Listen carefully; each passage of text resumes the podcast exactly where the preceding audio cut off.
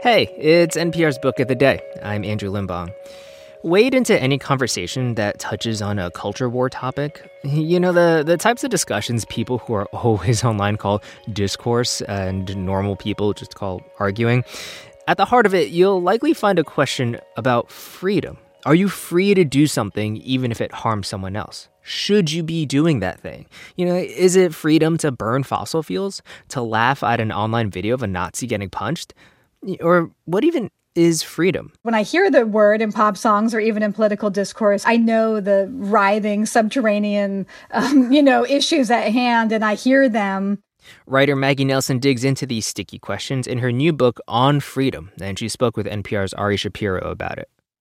Politicians and pop stars often come back to the same refrain. Freedom is just another word for nothing left to lose. Freedom, freedom, freedom, freedom, I can't move. Freedom, cut me loose. The writer Maggie Nelson is the latest to tackle the subject. In 2015, her memoir, The Argonauts, was a massive international hit, and her new book is called On Freedom: Four Songs of Care and Constraint. It's a work of criticism, exploring what it means to be free in our interconnected world. Maggie Nelson, welcome to All Things Considered. Thank you. I'm thrilled to be here. So much has been said and written about freedom. This book is dense with references and quotes to other people's observations and opinions about the subject. What made you decide to add your voice to this conversation about what freedom means? Insanity, clearly, but no, there are so many ways into this.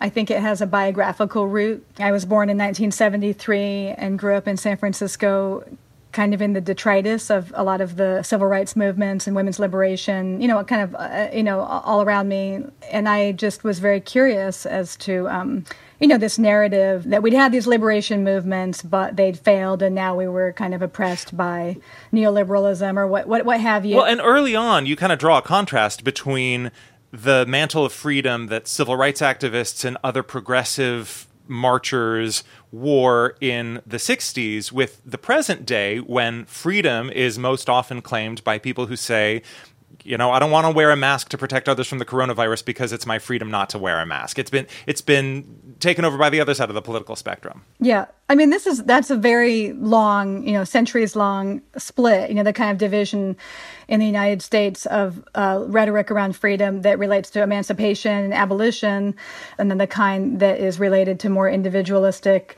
movements, don't tread on me kind of a thing. Early on in the book, you argue that the idea of absolute freedom is a straw man. And in the introduction, you write, "The question is not whether we are enmeshed, but how we negotiate, suffer, and dance with that enmeshment." And so is your exploration of freedom just necessarily really kind of an exploration of freedom's limits, and the idea that, we have to start from a place of acknowledging that in order to be free, we have to restrain ourselves and others to a certain extent? Yeah, I became very interested early on in how even slogans like "Don't Tread on Me" rely upon a relation, they address somebody else. You say, "Don't tread on me," you're already talking to somebody, and I was very obsessed with, by saying your body has nothing to do with my body, you're talking to somebody else's body who's ostensibly right there with you. So even an assertion for freedom on your own is acknowledging that that's going to limit someone else's ability to do something. I don't know if I would say to limit. I would just say it's in a dance with. So the book looks at freedom in four areas. There's art, sex, addiction, and climate change. And I would love to talk about how the idea of freedom applies to climate change, because when you look at the impact that human actions are having all around the globe, what do you think freedom means in that context? Is it freedom to burn fossil fuels and contribute to mass extinction?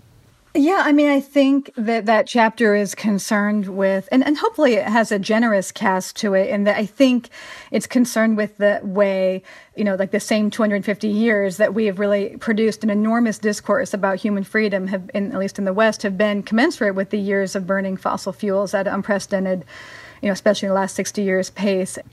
The book is very against calcified notions of freedom that we hold on to so tightly. If the answer were simple, it wouldn't fill a book. Yeah, but they become death wishes.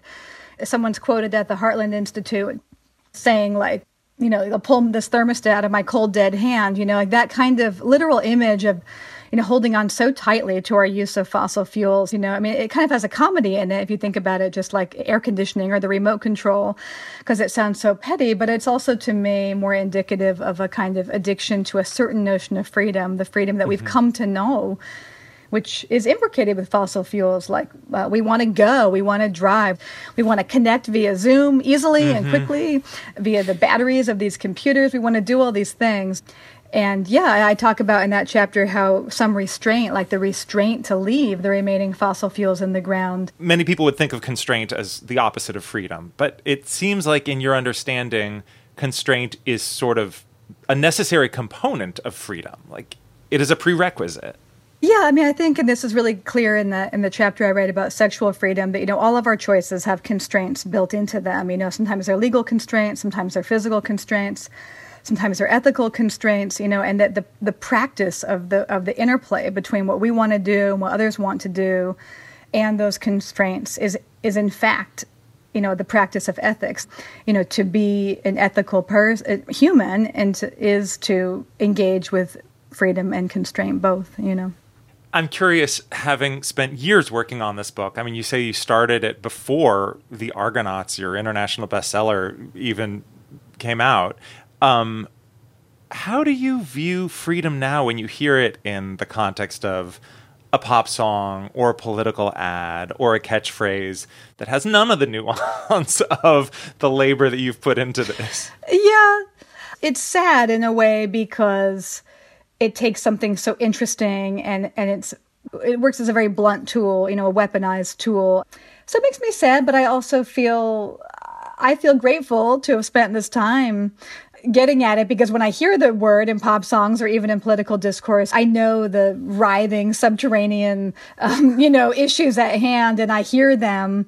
And, hopefully if people read the book, they can enjoy some of that exploration as well. Well, Maggie Nelson, it's been great talking with you. Thank you very much. You too. Thank you so much. Her new book is On Freedom: Four Songs of Care and Constraint.